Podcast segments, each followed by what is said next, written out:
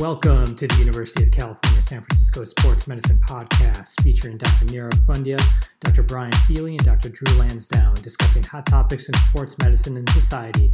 We hope you enjoy our podcast and look forward to hearing from you. Hello, everyone. Uh, thanks again for joining us for this week's episode of the UCSF Sports Medicine Podcast, Six to Eight Weeks. Uh, I'm joined today with uh, Dr. Brian Feeley from UCSF Sports Medicine. Uh, this is Dr. Drew Lansdown, also with UCSF Sports Medicine. Unfortunately, Dr. Nirav Pandya is uh, currently in, won't be joining us today, uh, but we are joined today with uh, Dr. Brian Cole. Um, he is a professor of sports medicine and orthopedic surgery at Rush University in Chicago. Uh, he is also the managing partner for Midwest Orthopedics, the orthopedic group there. Um, he is the head team physician for the Chicago Bulls. he helps take care of the Chicago White Sox. Uh, he's a real leader and innovator in our field um, and really an expert on uh, cartilage injuries, uh, cartilage restoration, um, and everything in sports medicine. Um, and it's uh, especially a privilege for me um, as Dr. Cole is one of my uh, mentors. I was fortunate to do some training with him. So, uh, Dr. Brian Cole, thank you so much for joining us today and really look forward to talking with you. me as well. Thank you. And I'm honored to be here. Uh, so, um, Dr. Cole, we know you know a big focus of your practice is on treating cartilage injuries. Um, what kind of symptoms or problems um, do patients with cartilage injuries uh, co- commonly come in with? Well, from a uh, distribution or epidemiologic point of view, patients with cartilage problems most commonly will present with issues pertaining to the knee. That's probably still the number one joint that's involved with cartilage problems that would drive a patient uh, to the office. But like any orthopedic condition, uh, pain and loss of function are probably the two most common complaints that an individual will have. And that's kind of how someone will know, hey, do I have a problem or not? And that would be elevated, elevated levels of discomfort, specifically related to activities, and then, uh, uh, then an associated loss of function. And then it might have other sort of peripheral signs that a patient might acknowledge, such as loss of motion and swelling. Why do you think uh, cartilage injuries are so challenging to treat. I mean, I think we spend probably what seems like a third of our healthcare dollars, as well as a lot of our time and effort in treating cartilage injuries, but it seems like we haven't really made that much progress. I would agree with you. I think we've made almost no progress as it relates to disease modification or prevention. Um, if you just take the entity of osteoarthritis, which is loss of cartilage and maybe structural changes that develop in the in the bone, that is one of our largest uh, socioeconomic uh, dividers. It's also, uh, you know, there's 50 to 60 million people that are affected in some way uh, due to osteoarthritis or loss of cartilage.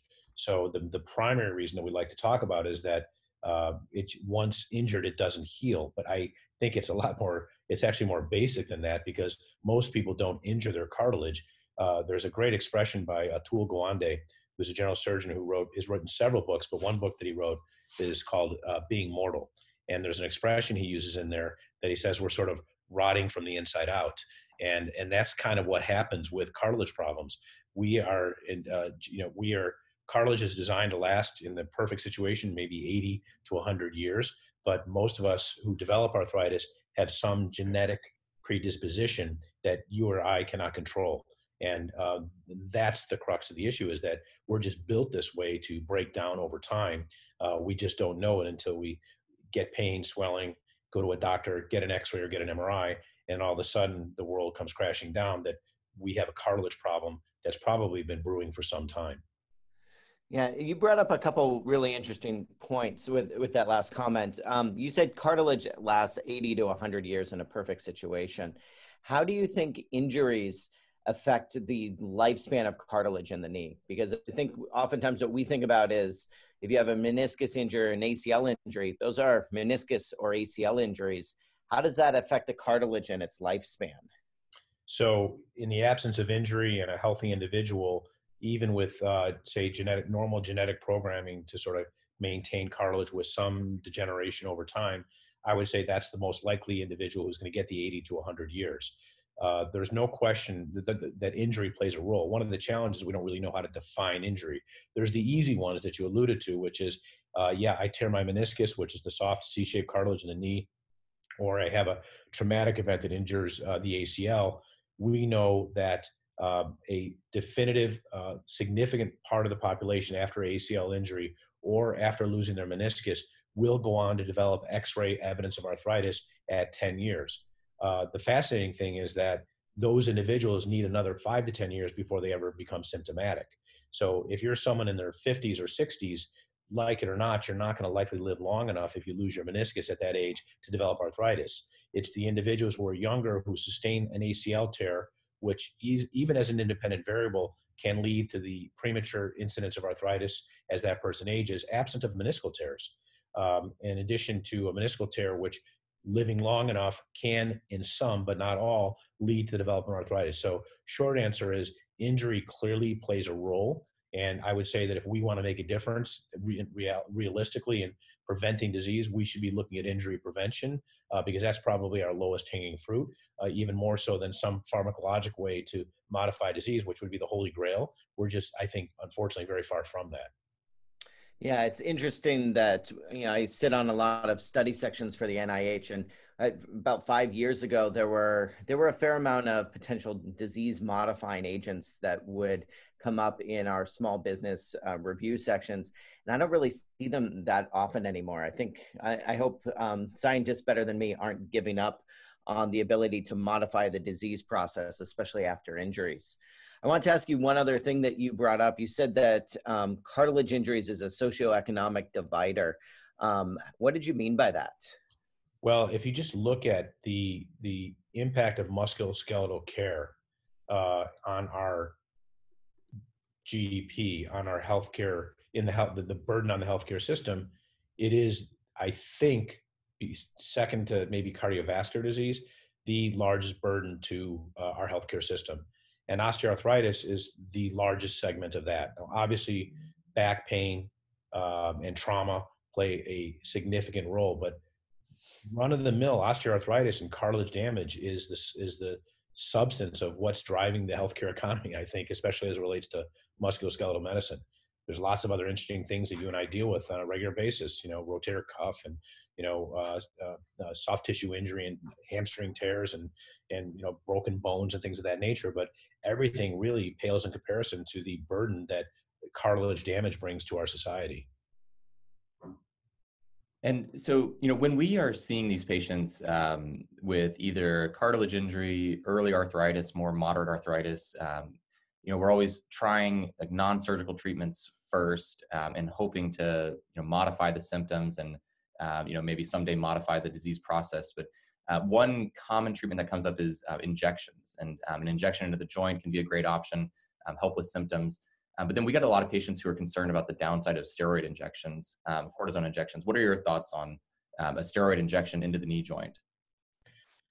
So, you know, I'll back up and just lay the sort of set the table. I think that um, patients, the first thing is deciding does a patient need treatment?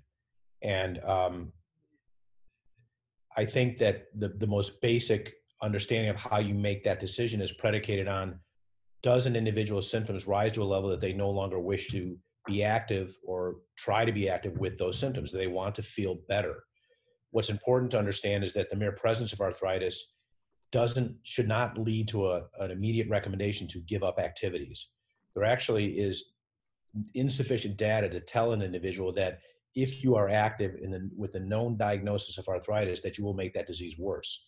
So the first thing in terms of managing patients, and if you are a patient with arthritis, is to understand that in general, you probably pay a bigger price by giving up activities than remaining active in the setting of arthritis. And the association with disease progression is not, it, the nexus is not readily established in our literature. Now, there's exceptions to that, but suffice it to say, if you're a person who has arthritis, you say, well, I need to not run, I need to not bike, I need to not do A, B, and C. The consequences of being inactive are far worse than being active in the, in the progression of disease.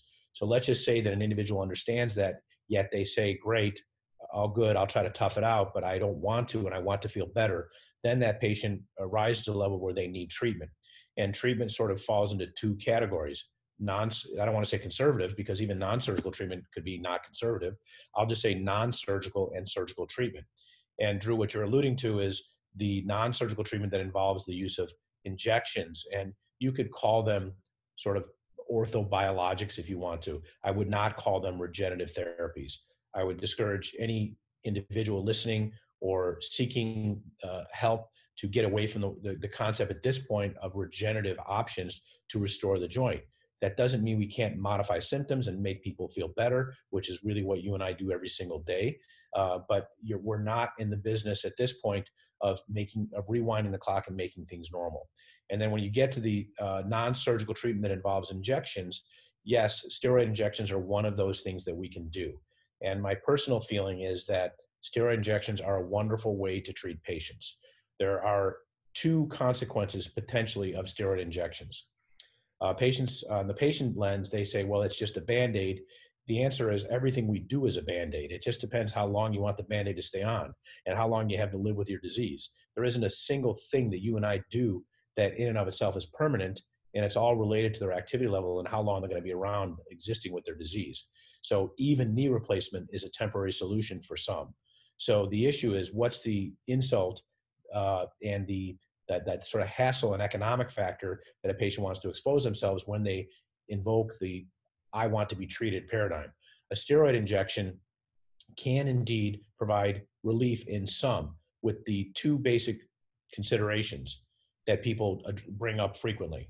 One is that repeated steroid injections in a very short interval of time over a uh, two year period might or could cause differential progression of arthritis compared to those who do not get it.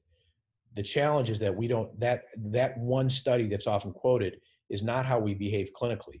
When a patient doesn't get a response for at least, say, three to four months, most of us don't keep plugging away giving steroid injections. And most patients don't want to keep getting one.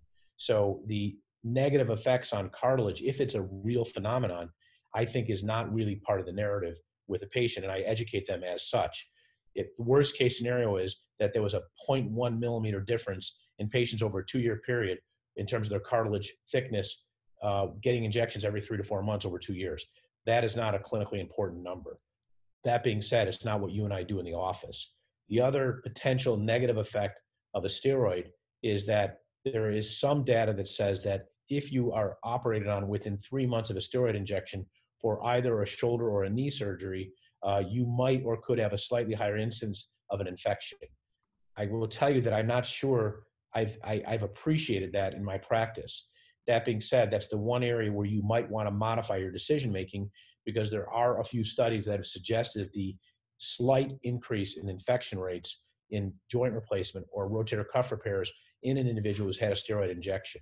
Now, there are other studies that show detriment and so forth, but arguably, I think it's a win if you can keep a patient out of the operating room because the reality is you only have two decent options for patients who have overt arthritis. And I'm not talking about little areas of cartilage loss. I'm talking about overt arthritis because we can talk about the other group if you wish, you know, which is the area I know you're probably interested in, which is cartilage restoration, where they're not arthritic, but they have smaller areas involved but that you and I can actually do a very good job. But the space for surgery in the arthritic patient is really arthroscopy, meaning going in and cleaning it out with a small camera and getting rid of disease uh, in terms of debriding it, getting rid of the peeling paint and the biologic burden, or joint replacement. And the, the, the, it's not always particularly gratifying to do arthroscopy in the setting of arthritis alone. Uh, and joint replacement is a wonderful operation in the right patient. But then we also have, and I'll stop after this to you know sort of let you move on with your questions. Another very large group of patients, not nearly as large as the arthritic patients, who have limited disease, who you and I can help with cartilage repair procedures that are treated much differently than those who might otherwise get cortisone injections. Yeah, I want to back up to something you said at the start of that. You said remaining active is key. And I think that's really something that's hard to get through to patients, but super important. How do you counsel patients when they have, let's say, mild to maybe early moderate arthritis in their knee, and they um, they basically want to stay active but are afraid that they're going to cause more damage? And I, you know, I think we run into this a lot, either with meniscus tears um, or early arthritis. How do you j- balance that when you talk to patients in terms of risking pain versus having some um, extension of their injury? Yeah, I, to me, this is like one of the most fascinating topics in the office. It's the first thing I bring up. I, I almost always say to the patient, if you knew that you could leave this office and, and office and do nothing other than walk out with the information that you being active is not known to definitively cause the progression of disease. And if you could tolerate the level of discomfort you have, whether it's ice or you take a Tylenol, or you take an anti-inflammatory, and you could function at an acceptable level if you knew that you would not cause progression of disease or end up in a different place later on. Can you leave my office now and we'll treat you later when it's intolerable? And I would say about 30% of the patients that come in my office are just fine with that and no treatment is rendered. We are in the business of providing reassurance. That's what we do. And patients need reassurance to that point. The second question I say is look, if that's not acceptable to you, that bit of knowledge, uh, which we, and this is research that we've done looking at the world's literature on exposure in uh, the NCAA to younger athletes with known arthritic change. It's also work that's been done in marathoners. And I am comfortable telling a patient that, look, the world is full of patients, of individuals that are rotting from the inside out and have no idea that they have arthritis.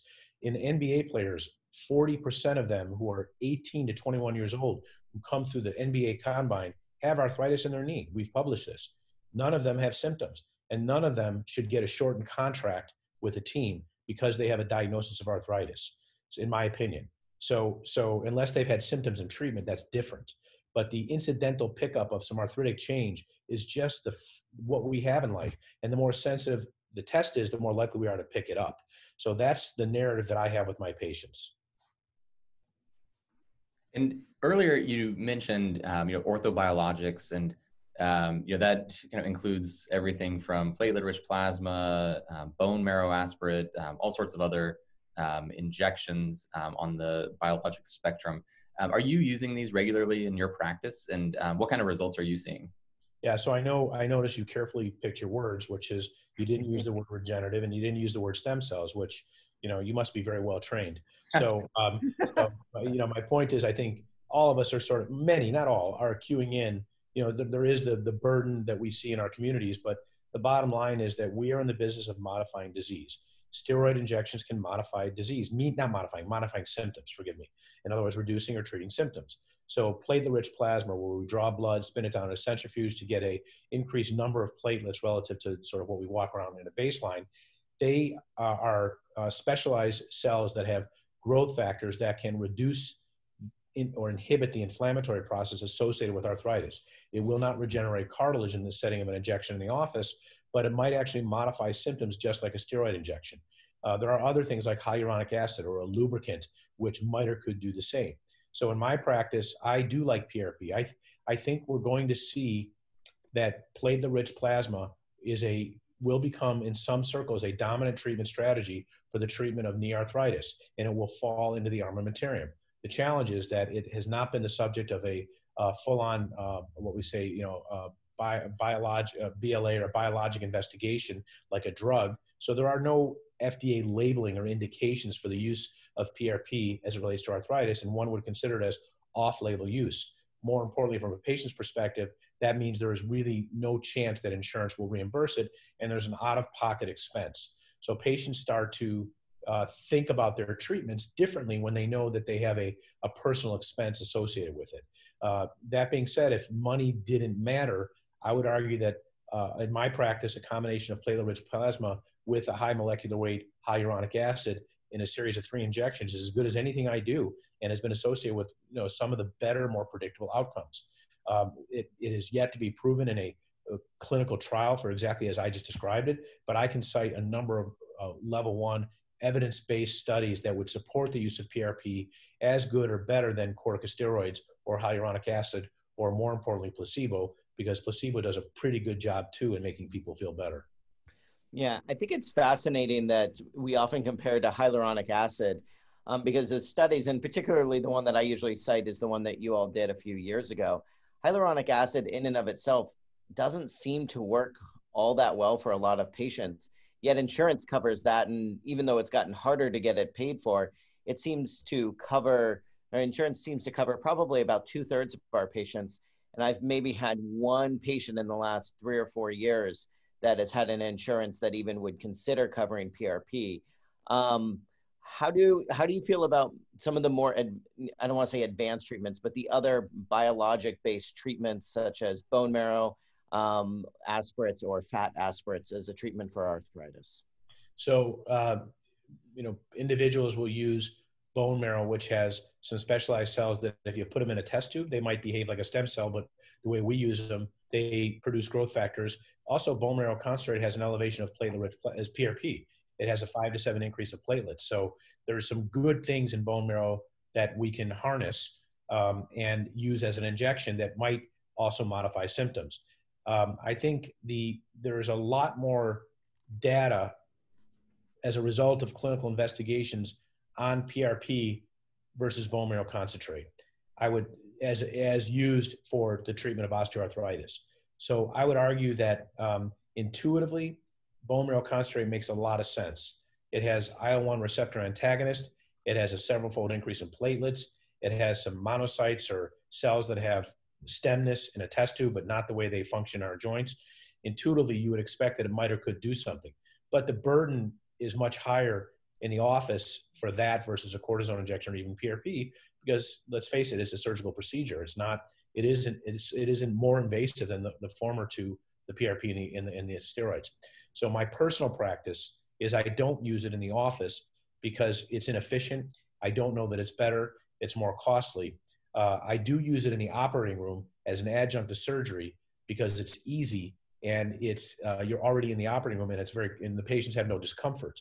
But I always tell patients that it's clearly still considered experimental, investigational. It has nothing to do with regenerating cartilage and might have nothing to do with the ability for a stem cell to differentiate into anything you know that resembles normal tissue.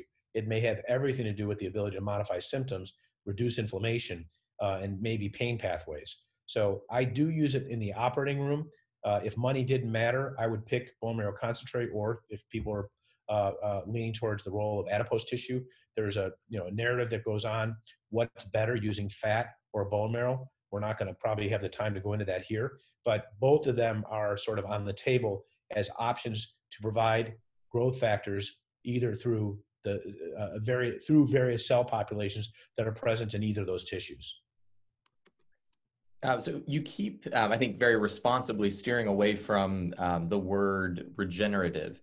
Um, but then we hear a lot of you know clinics claiming uh, like regenerative capabilities and um, what is your thought like the proliferation of um, these injection clinics and um, like kind of the the role that they're having in um, kind of miseducating our patients? It's a problem um, as uh, we i know all you know both of you recognize because it's a regu- relatively unregulated space although the fda is watching it carefully and uh, people are unfortunately making claims of successful clinical outcomes and uh, alluding to preventing the need for you know joint replacement or re- and they allude to the concept of regenerating tissue like the ACL or cartilage, and that um, is uh, couldn't be further from the truth. So it's up to us to behave responsibly. You know, the, the big challenge of being a physician is to use your authority in a very responsible objective way uh, and not for your own personal gain. It's a little like taking care of a professional team, to be quite frank. I can, you know, our job is never to be a fan. Our job is never to let the, the thrill of winning uh, uh, ex- supersede good clinical judgment. Professional athletes are our patients, just like act, active people who don't earn a living in professional sports. And our job is to is their safety and to make them well. Um, we can influence decision making in ways that are probably unparalleled because when patients are ill and don't feel well, they are also desperate and um, looking for hope and are willing to pay for hope. And even if you, it's fascinating. I can talk to a patient and talk them out of the concept of how stem cells are really not functioning as stem cells. They're really not regenerating anything. And the next thing they'll say is, "Oh, I've read all about stem cells. I know all about it, and my neighbor got it. And you know, where can I sign up? I mean, I can't even talk a patient out of it, and they won't pay their copay, you know, or their deductible. They find that, you know, absurd, but they'll spend three to five thousand dollars on average for a quote stem cell injection that doesn't do anything other than potentially modify their symptoms. So it is a little bit of buyer beware. I think you know, uh, you know, Brian and Drew. I mean, you are like-minded and and like me i'm sure you spend a good part of your days trying to help re reorient patients who come in with expectations that don't match uh, clinical reality, and we just have to continue doing uh, you know uh, the work we do and do it well, and and and be ethical along the way. I'm going to switch gears a little bit and talk about surgery for cartilage injuries. What's your approach to patients with early arthritis who do end up as surgical candidates? How do you talk to them about what surgeries work, and how importantly do you counsel them about expectations after that surgery? So, doing surgery for osteoarthritis without meniscal tears, I tell patients is um, uh, uh, no better than a 50 50 proposition. Uh, not that 50% of the time they will do worse, just 50% of the time they may get no appreciable response. Arthroscopy, for example, we use a camera to clean out the joint, is, is, is a tool that's along the spectrum of treating patients with arthritis. It is only, I think, applicable in, in the narrative or discussion for some patients. The big challenge is that patients often have meniscal tears and arthritis that exist concomitantly.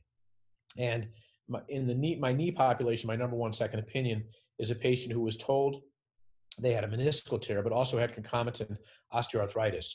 And they were told that the MRI showed a meniscal tear. It'll be a 15, 20 minute procedure, a quick recovery, and you should do beautifully.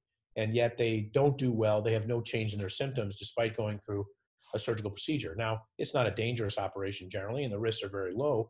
But I think any surgical procedure that doesn't deliver is is is a real problem and that's our number one risk is not a blood clot or an infection or a nerve injury it's that we're going to do something that a patient's not going to get a benefit from and um, and it's it, it the, the, burden is higher when you're making an incision than it is say giving a cortisone injection so um, uh, suffice to say arthroscopy has a limited role but it's again about managing expectations i would say new onset true mechanical symptoms that are painful uh, that are supported by X-ray or maybe MRI evidence of flaps or loose pieces floating in the joint of bone and cartilage.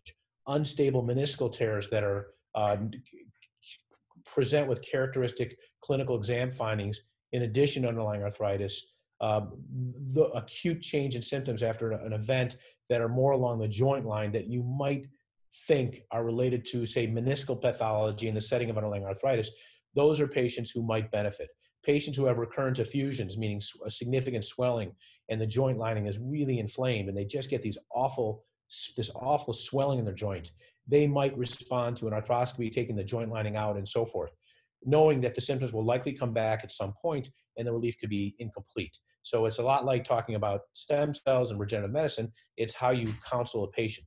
I think it has a role, and I think the role is better for some than others. And I think there's others who will simply not get any response uh, and it's rare, but it could happen that some people could get worse. And, and that's the 40 to 60 year old woman who has a meniscal tear and underlying arthritis, who goes in and gets an arthroscopy because of a meniscal tear, who then within a month does profoundly worse because there's a, a consequence of uh, the underlying disease process in the bone uh, that we occasionally see called spontaneous osteonecrosis. It's very rare, but it, it is thought or believed to be potentially related to an arthroscopic insult. We don't know that for sure. Bottom line is there's nothing, surgery is not free.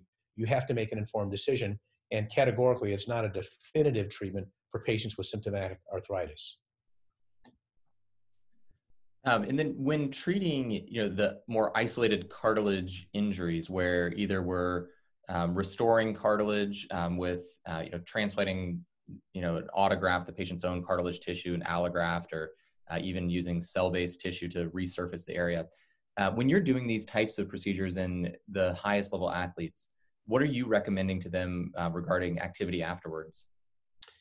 Um, I do these procedures because patients have generally two problems uh, inability to do activities, uh, not necessarily daily living, but just to recreate. And then uh, at times, patients come who have larger demanding, more demanding lifestyles like elite or professional athletes who can't do their sport because of cartilage problems. The best patient is one who comes and says, My quality of life is impaired because of routine activities, because our margin of improvement generally can deliver in that population. Our worst patient, in terms of assuring an outcome, is the one who says, I'm fine with everything I do, but if I play 30 minutes of basketball, I get a painful swollen knee. I want to be able to play 40 minutes. And that's the most challenging patient because our ability to deliver reliably in that population is not as um, um, predictable. Uh, that being said, cartilage transplantation, replacing damaged surfaces with a variety of techniques, donor cartilage, for example, or someone else's meniscus in a meniscus deficient state, can lead to a successful return to elite level sports in some people when they otherwise cannot play their sport. And that's the key thing. That discussion about playing in pain, that is uh, germane to a professional or elite athlete because if they can play at an acceptable level, even in pain, I would far prefer that than trying to eliminate their pain uh, when they already know what they own, as long as they're playing at an acceptable level. If their performance is impaired for themselves or the organization, they're not delivering, then you can have a conversation about it. But you, having it in the context of how it bleeds over their everyday lives is also important because you'd certainly like to know that you're going to deliver, deliver something of benefit to that patient uh, because you may not get them back to the highest level sport, but you might improve their quality of life routine things and for even high level recreational activities. Great. Uh, well, I think we are probably close to wrapping up. Um, but Dr. Cole, thank you again so much for taking the time to talk with us. Uh, we really appreciate and uh, know that um, everyone will appreciate uh, your insights on these topics. Um, so thank you all for uh, listening to this episode of uh, Six to Eight Weeks, and we will look forward to speaking with you next time. Thank you for having Thank you for listening to the University of California San Francisco Sports Medicine Podcast featuring Dr. Nirav Pandya, Dr. Brian Feeley, and Dr. Drew Lansdown. We look forward to hearing your feedback and hope you look forward to our next episode. Thank you.